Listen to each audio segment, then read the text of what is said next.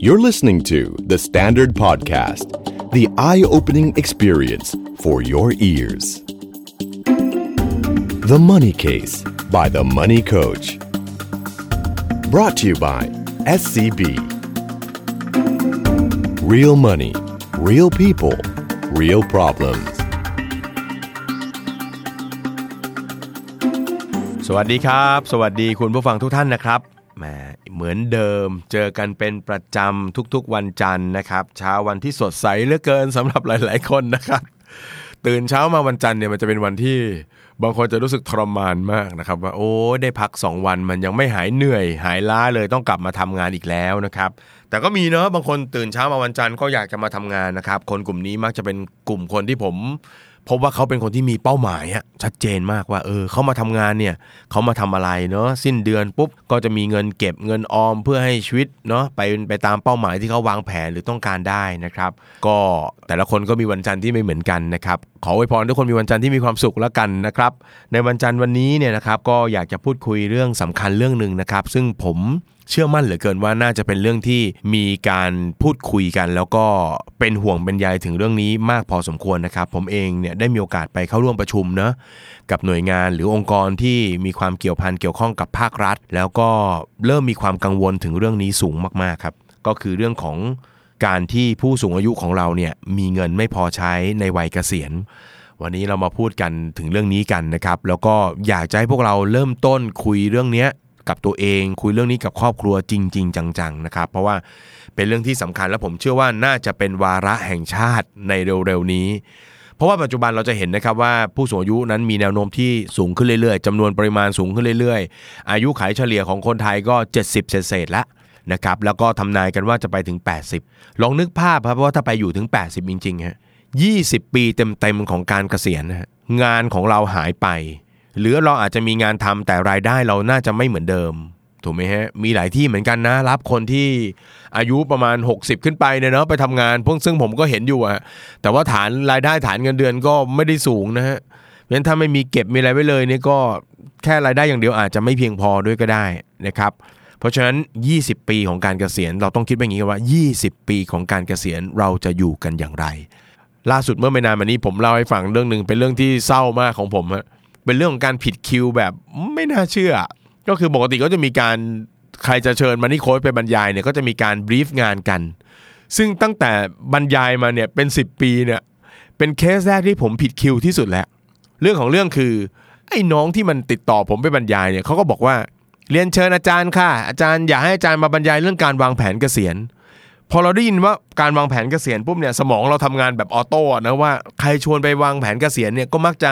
พูดถึงว่าเก็บเงินยังไง ปลายทางควรจะมีเท่าไหร่ ควรจะเอาเงินไว้ที่ไหนอย่างไรอะไรอย่างเงี้ยไอเราก็ไปเต็มเหนียวเลยฮะพอไปถึงวันงานปุ๊บ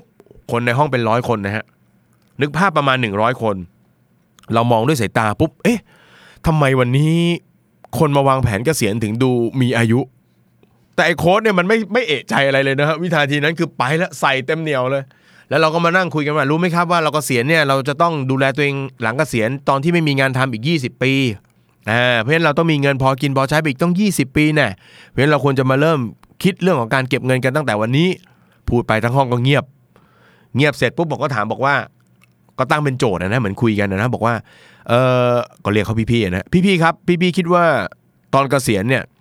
ผมมีสมมติฐาน 3 ข้อนะ ดังนี้ 1. ตอนที่พี่เกษียณเนี่ยนะครับ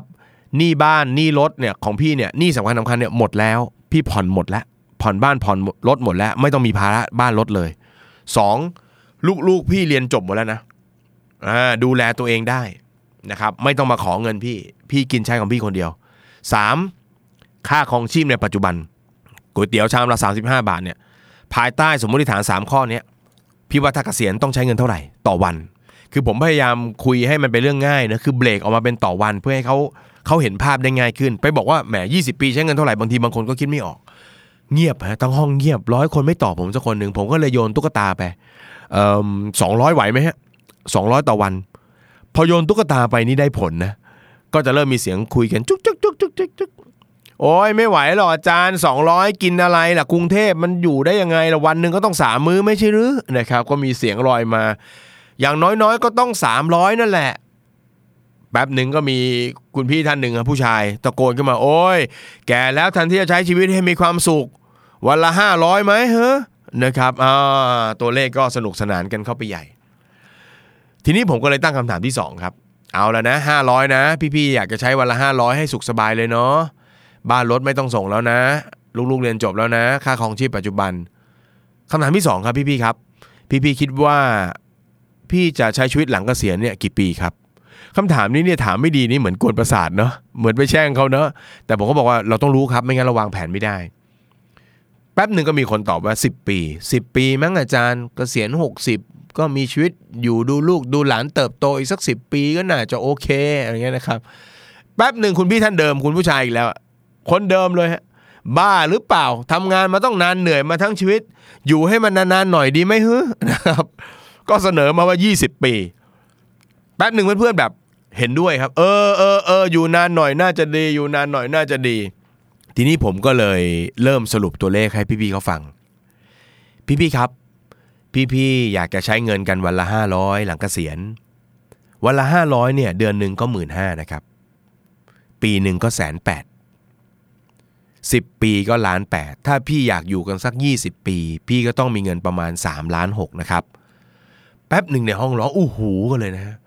อู้หูกันใหญ่เลยโอ้ยสามล้านหกเลยเหรอสามล้านหกเลยเหรอผมไปบรรยายเรื่องนี้ที่ไหนนะต้องบอกเลยว่า พอพูดถึงเงินเกษียณปุ๊บสามล้านหกแล้วเรามานึกถึงเงินที่เราเก็บได้ในปัจจุบันเนี่ยเราจะเริ่มเกิดความกังวลทุกๆ คนฮะหูยสามล้านหกจากนั้นทุกคนจะเริ่มคิดแบบเป็นบัญญัติยางเลย สามล้านหกปัจจุบันเรามีอยู่เท่านี้ เราทำงานมาเท่านี้ปียังได้แค่นี้เลย เหลือเวลาอีกเท่านี้ปีจะพอไหม ส่วนใหญ่ทุกคนจะตั้งคำถามแบบนี้ในหัวหมดเลย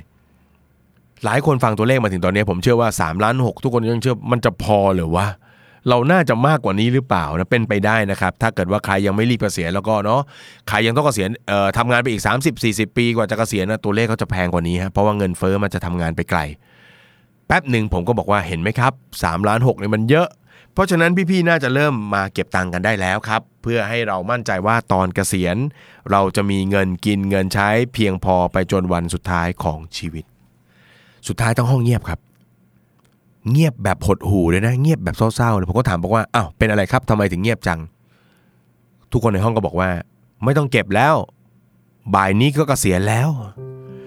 คือไอ้โค้ดไปผิดคิวฮะ คือมันเป็นวันมอบโล่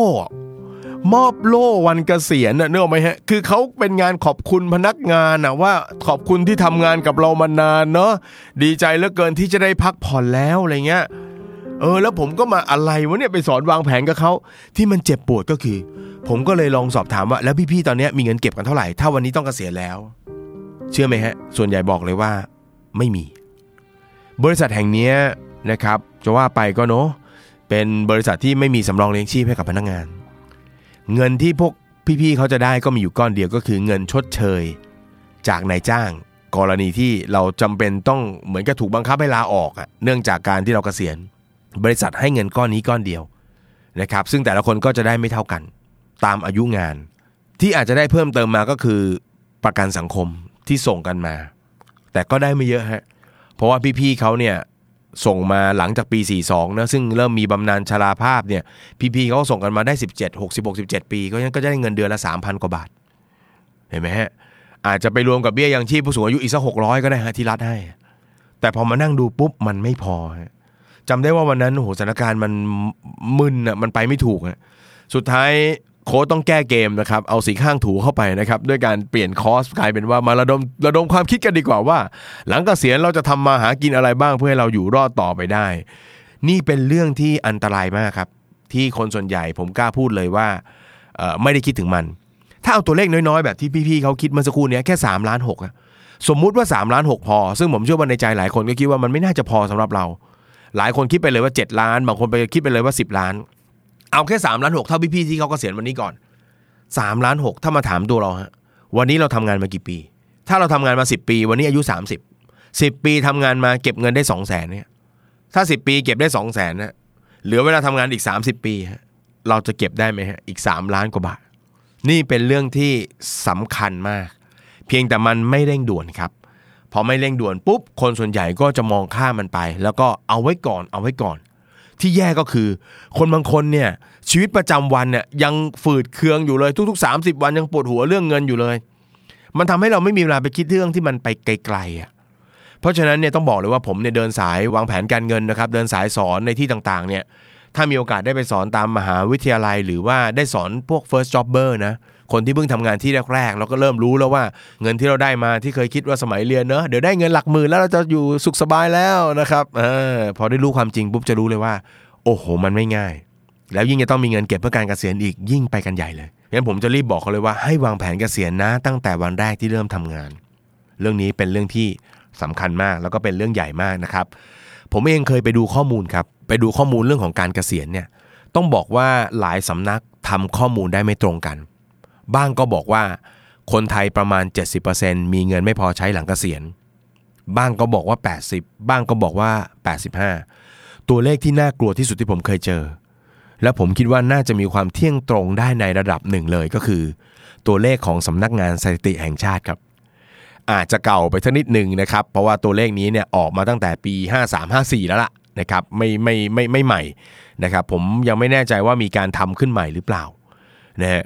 ตอนเลขตัวเลขตอนนั้นที่ผมเจอเนี่ยก็คือคนไทย 97%มีเงินไม่พอใช้หลังเกษียณ ซึ่งผมว่าหลังจากปี 53-54 ที่ทำตัวเลขนั้นมาเนี่ยนะครับมาจนถึงวินาทีนี้เนี่ยผมก็ยังไม่เห็นเลยว่า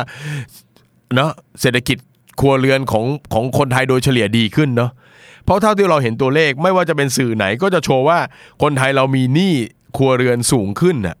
จริงไหมฮะเพราะฉะนั้นถ้าวันนั้นเรา 97 เนี่ยผมยังไม่อยากอนุมานตรงๆนะว่ามันมันจะไปมันจะไปเชื่อมโยงกันนะ แต่ก็ถือว่าเป็นเรื่องที่ที่น่ากลัวพอพอสมควรเลยทีเดียวนะฮะเพราะฉะนั้นตัวเลขที่เจอเยอะสุดตอนนี้คือ 97 แต่ถ้าเอาแบบเอาทั่วๆไปแล้วกันก็คือ 70%เพราะฉะนั้นวันนี้คนทำงาน 100 คนเนี่ย มีประมาณ 70 คนเลยทีเดียว ที่เกษียณแล้วจะไม่มีเงินใช้ หรือมีเงินไม่พอใช้นะครับซึ่งเขาก็ทำตัวเลขต่อมาว่า เอาละไอคนที่มาเกษียณอยู่ตอนนี้มันอยู่ยังไง ส่วนใหญ่ก็จะพึ่งลูกหลาน แล้วก็ต้องทำงานต่ออีกส่วนหนึ่ง ซึ่งพึ่งลูกหลานเนี่ยมีสถิติสูงสุดถึง 80%นะฮะ80%พึ่งลูกหลานอีก 20%ทำงานต่อเพื่อให้เราสามารถเกษียณแล้วมีเงินใช้เพียงพอเห็นไหมฮะ นี่คือความอันตรายที่มันรอเราอยู่นะครับ เพราะฉะนั้นคนที่ยังไม่เริ่มคิดเรื่องการเกษียณนะครับ ก็อยากให้เราเริ่มคิดถึงตรงนี้จริง ๆ จังๆนะครับ ตัวเลขที่ผมคิดว่าน่าจะพอพอใช้ได้อะนะครับ ซึ่งเขาบอกว่าคนที่เกษียณแล้วพอมีพอกินนะครับ ในยุคปัจจุบันนี้เนาะเอาแบบพอมีพอกินแล้วกัน ไม่ต้องแบบ ร่ำรวยถึงขั้นว่าเกษียณแล้วไปเที่ยวต่างประเทศทุกปีเนาะเอาแบบสบายๆเนาะเช้าข้าวต้มหมูหยองอะนะแล้วก็อยู่บ้านเนี่ยนะเก็บผักสวนครัวกินบ้างอะไรเงี้ยนะกินอิ่มอร่อยบ้างบางมื้ออะไรเงี้ยนะเขาทำตัวเลขไว้นะครับว่าประมาณ 4 ล้านบาท ประมาณ 4 ล้านบาทครับ แต่ถ้าอยากจะเริ่มได้ชีวิตที่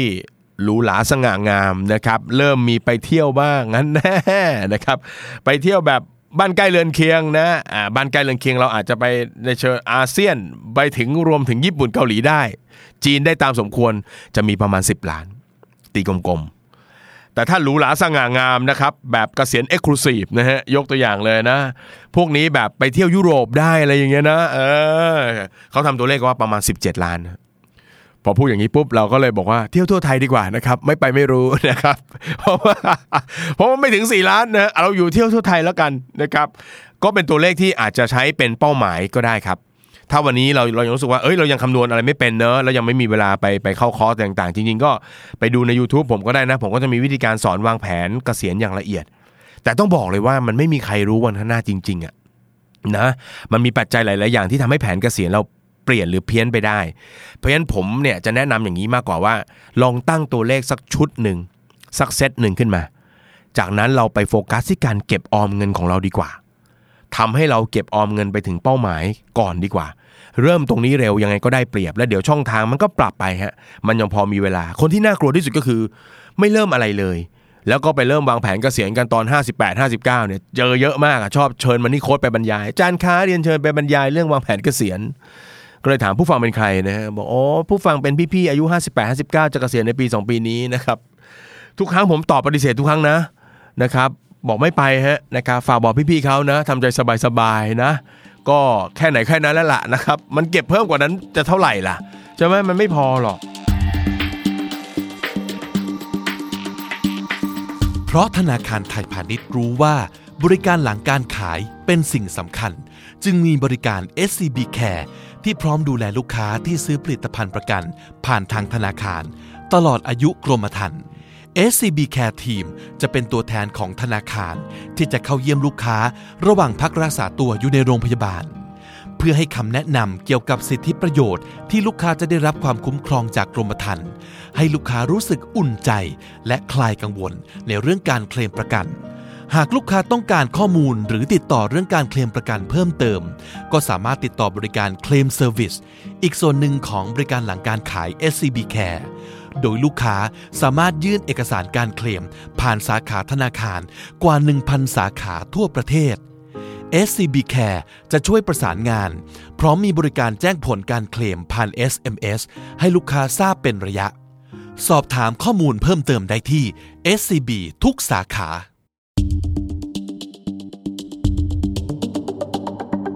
เมื่อเราลองเซตสักกลมๆสักตัวหนึ่งเป็นตัวเลขกลมๆสมมุติว่าสัก 5 ล้านก็ได้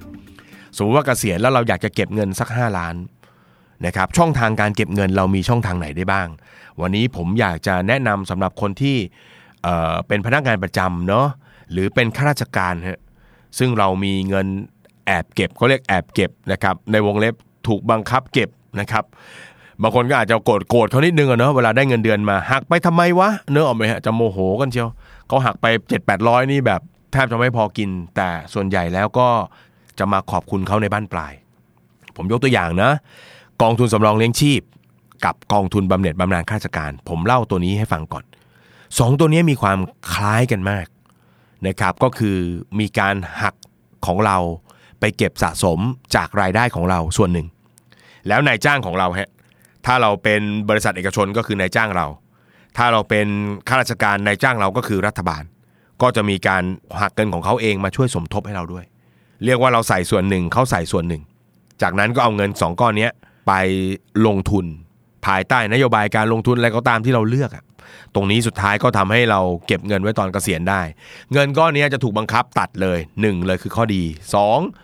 เอามาใช้ไม่ได้อะนะครับถูกเก็บถูกบังคับไว้ตรงนั้นเลยนะครับเพราะฉะนั้นตอนเกษียณถึงจะเอาออกมาได้ มันก็ตรงตามวัตถุประสงค์ครับ เก็บไว้เพื่อวันสุดท้ายของการทำงาน ผมมีโมเดลโมเดลหนึ่งครับ พอดีไปทำให้กับบริษัทแห่งหนึ่ง เป็นบริษัทญี่ปุ่นนะทำงาน เรียกว่าเป็นบริษัทญี่ปุ่นที่มาตั้งอยู่ในประเทศไทย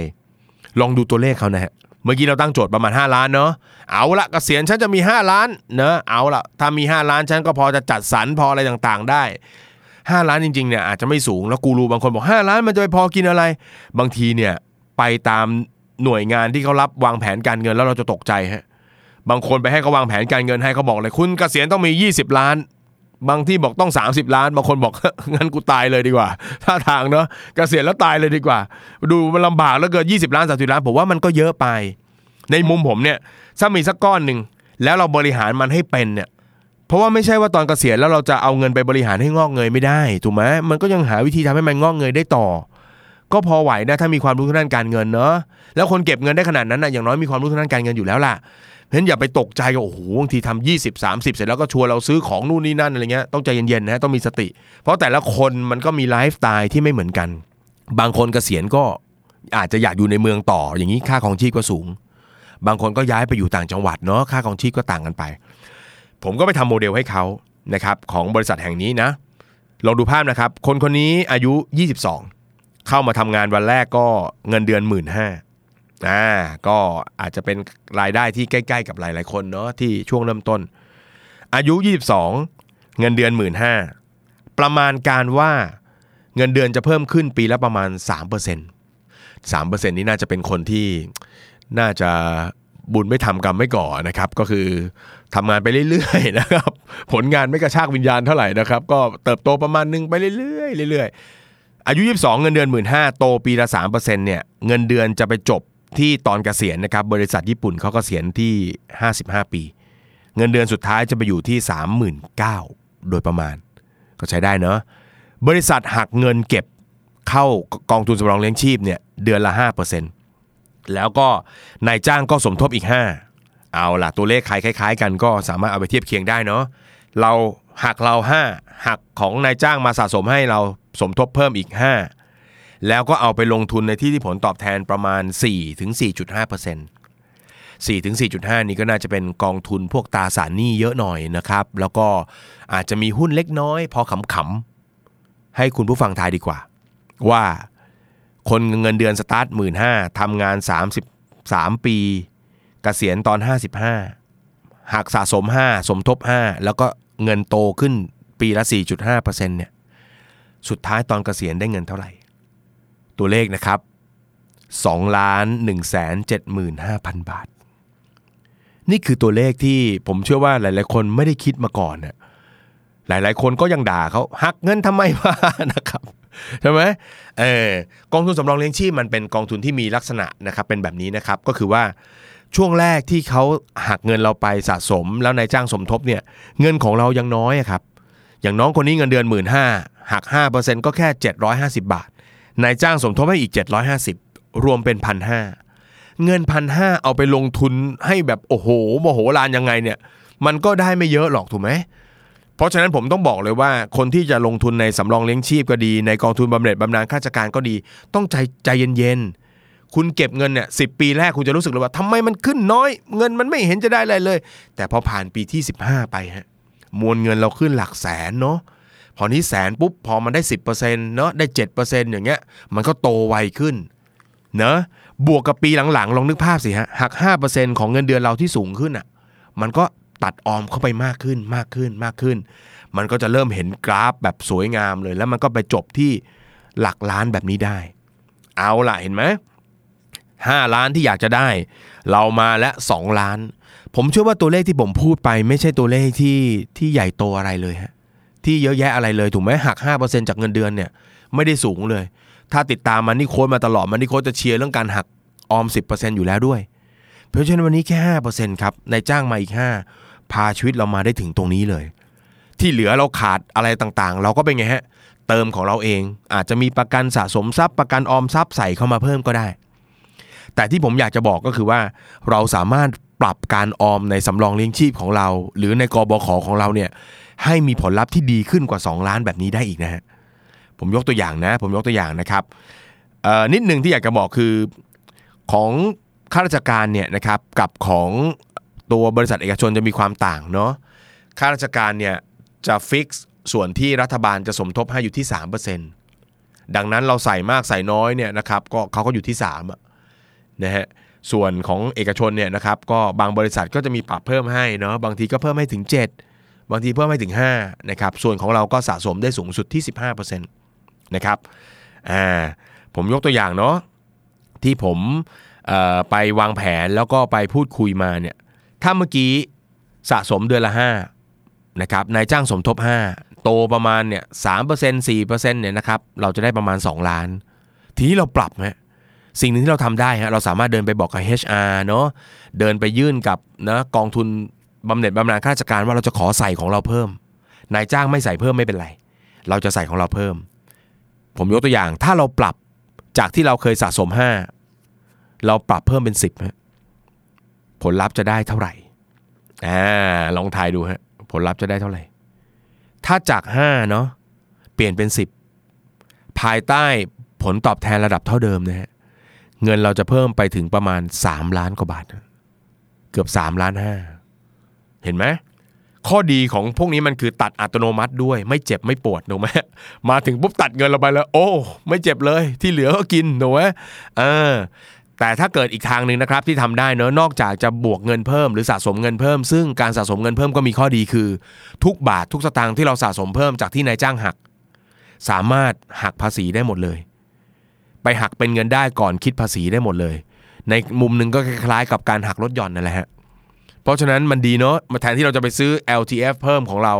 เราใช้วิธีนี้ไปเลยหักไปกับเงินเดือนไปเลย ไม่ต้องไปทำอะไรให้ยุ่งยาก หักกองทุนสำรองเลี้ยงชีพเพิ่ม หักกองทุนบำเหน็จบำนาญข้าราชการเพิ่มไปเลย แบบนี้ก็เจ๋งมากนะครับ อีกแบบหนึง่งนอกจากใส่เงินเพิ่มนะครับซึ่งมันเป็นวิธีการที่เราสามารถควบคุมได้ อีกทางนึงที่ทำได้ครับก็คือให้เราเปลี่ยนกอง กองทุนสำรองเลี้ยงชีพ กองทุนบำเหน็จบำนาญข้าราชการตอนนี้มีกองให้เลือกเยอะแยะเลย ทีนี้เราลงทุนยาวครับ เราลงทุนยาวเราก็สามารถลงทุนในที่ที่มีความเสี่ยงได้อะเพราะฉะนั้นอย่าไปลงกองที่เป็นตลาดเงิน หรือตราสารหนี้เพียงอย่างเดียว ก็ลองดูว่าเรารับความเสี่ยงได้มากมากน้อยแค่ไหนเนาะถ้าเรายังมีระยะเวลาในการลงทุนอีกนานฮะอีกนานของผมนี่สักประมาณ 15 ปีขึ้นไปเนี่ยอีก 15 ปีกว่าจะเกษียณเนาะเราก็อาจจะปรับกองทุนที่เราลงทุนเนี่ย ให้เอาไปลงทุนในหุ้นมากขึ้นก็ได้ เพราะปกติเวลาที่เราเราไม่ไปทำอะไรเนาะเขาเลือกให้เราเนี่ยเขาก็มักจะไม่อยากให้เราเสี่ยงมาก ก็จะให้อยู่ในกองตราสารหนี้80-90%เลยมีหุ้นอยู่ 10%อะไรประมาณอย่างเงี้ยเราก็ไปปรับเลยนะครับ ให้กองหุ้นเนี่ยให้ลงทุนในหุ้นเยอะขึ้น อาจจะลงทุนหุ้นสัก 60% 65%เงี้ยนะครับถ้าเรารู้ว่าเรายังมีเวลาในการลงทุนได้อีกยาวนะครับซึ่งการใส่ไปในหุ้นเนี่ยก็ต้องบอกก่อนนะว่าก็จะมีความผันผวนบ้างแหละ ช่วงที่ หุ้นขึ้นหุ้นลงเนอะเพราะฉะนั้นมูลค่าก็จะมีการปรับผันผวน แต่ก็อย่าไปกังวลอะไร เพราะเราตัดเงินเข้าไปทีละน้อยทีละน้อยทุก ๆ เดือน แล้วเรามีระยะเวลาในการลงทุนยาวนานนะครับ ซึ่งความเสี่ยงก็อาจจะเขาเรียกว่ามันจะช่วย offset กันไปทำไมให้ความเสี่ยงลดลงไปได้บ้างนะครับซึ่งผมทำตัวเลขของผมเองก็ดี ดูจากคนที่ลงทุนมายาวนาน 20 ปีก็ดีเนี่ยผมเห็นตัวเลขเลยว่าระยะเวลายาวๆ ได้ผลจริง ๆ ผลตอบแทนเฉลี่ยเนี่ยอาจจะมีตั้งแต่ 8-10%ได้ เพราะฉะนั้นถ้าเราใส่2ออปชันเบิ้ลไปเลยฮะเพิ่มเงินตัวเองเป็น 10%นี่ใจกล้ามากเฮ้ยแต่ดูดีๆก่อนนะ ว่ามีเงินกินนะ ใส่ตัวเองเป็น10%ปุ๊บ แล้วก็เลือกกองที่เป็นกองหุ้นผลตอบแทนเพิ่มขึ้น มาเป็นสัก 7-8%เนี่ยนะครับถ้าทำแบบนี้ได้เนี่ยเงินมีโอกาสเข้าไปถึง 7 ล้านได้เนี่ยข้ามไปไกลได้ถึง 7 ล้านเลย นะฮะอ่าถ้ามีโอกาสเนาะอาจจะลองพูดคุยเนาะกับพวกนักวางแผนการเงินก็ได้ให้เขาช่วยทำตัวเลขช่วยดูให้การสะสมเงินพวกนี้พาเราไปถึงได้นะครับ หรืออาจจะไปดูใน YouTube ของผมก็ได้ฮะก็จะมีการสอนวิธีการคำนวณว่า เก็บเงินแบบนี้ไปแบบนี้เห็นไหมอ่าผมเจอข้าราชการบางคนฮะเนื่องจากการที่เขาเป็นข้าราชการรัฐบาลให้สะสมเพิ่ม หรือสมทบมาแค่ 3เขาก็อัดเพิ่มเป็น15%เลยเพราะเขารู้ว่าการใส่เพิ่มของเขาเนี่ยทำให้ไปหัก ลดหย่อนได้ ใส่ 15 นายจ้างให้อีก 3 เป็น 18 แล้วก็ไปลงทุนแบบกองที่เขาเรียกว่าปรับตามอายุได้นะครับของกบขจะมีกองหนึ่งผมผมมักจะแนะนำคนให้ไปลงทุนก็คือสมดุลตามอายุนะครับตัวนี้ก็จะมีการปรับหุ้นเนี่ยเนื้ออายุน้อยก็ใส่หุ้นมากหน่อย อายุมากแล้วก็ปรับหุ้นลดลงมาหน่อย กองนี้ค่อนข้างดีมากนะครับเหมาะสำหรับคนที่เป็นข้าราชการ มากเลยทีเดียว ส่วนถ้าเป็นบริษัทเอกชนก็ต้องไปเลือกกันเองเนาะลองคุยกับ HR หรือฝ่ายบุคคลเราดูว่ามีทางเลือกอะไรยังไงได้บ้างนะครับถ้าเรายังเหลือเวลาในการลงทุนได้อีก 15 ปีอย่างเงี้ยนะการใช้พวกกองที่มีหุ้นเยอะหน่อย ก็จะพาเราไปถึงเป้าหมายได้ อย่างที่ผมบอกฮะโหถ้าใส่ 10%กันอย่างนี้เนาะลงทุนกันด้วยเงินตัวเอง 10%นายจ้างสมทบอีก 5 ไปได้ถึงระดับ 7 ล้านเลยก็มี นะครับตัวเลขตัวนี้ไม่ใช่ตัวเลขทางคณิตศาสตร์อย่างเดียวด้วยครับเป็นตัวเลขที่ยืนยันแล้วว่าทำได้จริงๆนะครับสุดท้ายปลายทางแล้วเนี่ยคนเราสำคัญที่สุดเลยก็คือ การมองอนาคตไว้ล่วงหน้า แล้วก็หัดวางแผนว่าทำอย่างไรที่จะไปถึงปลายทางตรงนั้น ก่อนจบในตอนนี้ผมเล่าเรื่องหนึ่งให้ฟังนะครับเป็นวิธีการเกษียณอีกวิธีหนึ่งซึ่งอาจจะไม่ต้องเก็บเงินมีแบบ5 ล้าน 10 ล้านแบบที่ผมเล่าไปเมื่อสักครู่นี้ก็ได้ เป็นตัวอย่างที่ผมประทับใจมากจากการที่ผมไปบรรยายที่บริษัทแห่งหนึ่ง เป็นบริษัทผลิตเครื่องดื่มนะพอจะเล่าได้แหละว่าเป็นเครื่องดื่มชูกำลัง ผมไปบรรยายแล้วผมก็ตั้งคำถามขึ้นมาว่า ตอนเกษียณพี่ๆจะต้องใช้เงินเดือนละเท่าไหร่คำถามคล้ายกับคำถามเบื้องต้นตอนที่เราเริ่มเข้า EP นี้เลยเนาะทุกคนก็ตอบกันมาว่าหมื่นห้าบ้างสองหมื่นบ้างสองหมื่นห้าบ้าง บางคนก็ไปถึงสามหมื่นสี่หมื่นนะครับแล้วแต่ว่าใครจะเกษียณไฮโซแบบไหนก็ตาม ผมมาสะดุดใจกับคุณพี่คนหนึ่งฮะ แกก็นั่งนิ่งๆ แล้วแกก็นั่งคิดคำนวณ แกก็ทำตัวเลขฮะจดตัวเลขใส่กระดาษบวกไปบวกมา ผมก็บอกว่าพี่ครับเหลือพี่คนเดียวแล้วครับ ที่ยังไม่ได้ตอบ พี่เขาก็บอกว่าสามพันน่าจะพอครับ ผมตกใจนะฮะตกใจมากยอมรับว่าตกใจว่าเอ้ยสามพันพอได้ไงวะแล้วผมคิดว่าผมก็ไม่ต้องเก็บเงินอะไรเพิ่มฮะเพราะว่าคิดว่าเงินจากประกันสังคมเดือนละสามพันก็น่าจะพอกิน ตกใจมากก็เลยถามว่าทำไมพี่ถึงคิดเช่นนั้น พี่ท่านนี้เขาก็เล่ารายละเอียดให้ฟังว่า ผมทำงานที่บริษัทแห่งนี้มา ก็รวมๆ40 ปี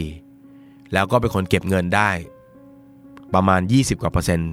ทุกๆ เดือนอยู่แล้ว เงินที่เก็บได้ก็เริ่มเอาทยอยไปซื้อที่ตั้งแต่อายุตอน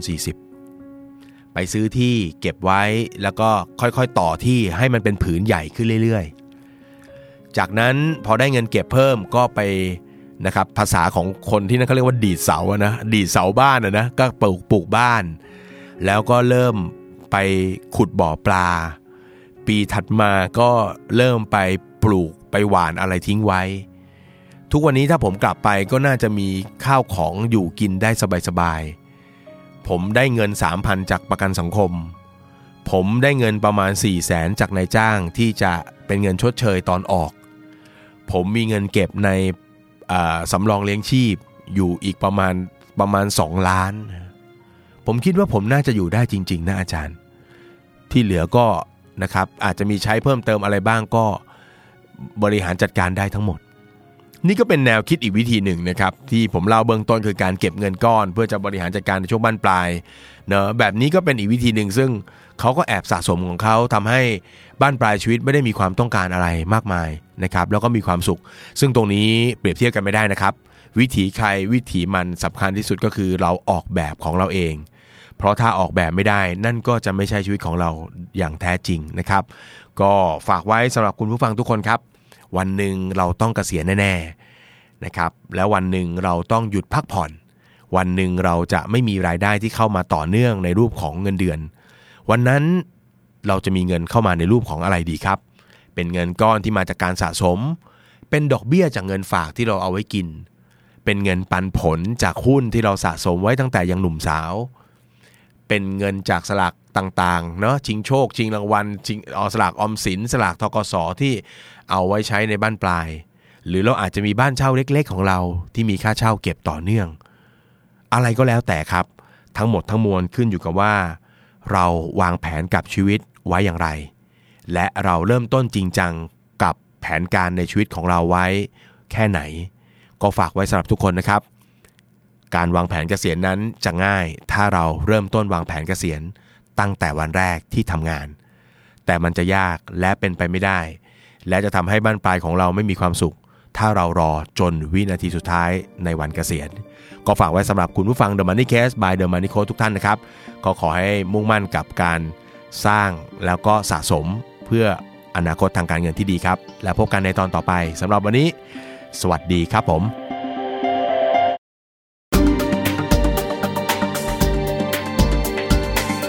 Binge listen to all our shows and episodes at thestandard.co slash podcast. The Standard Podcast.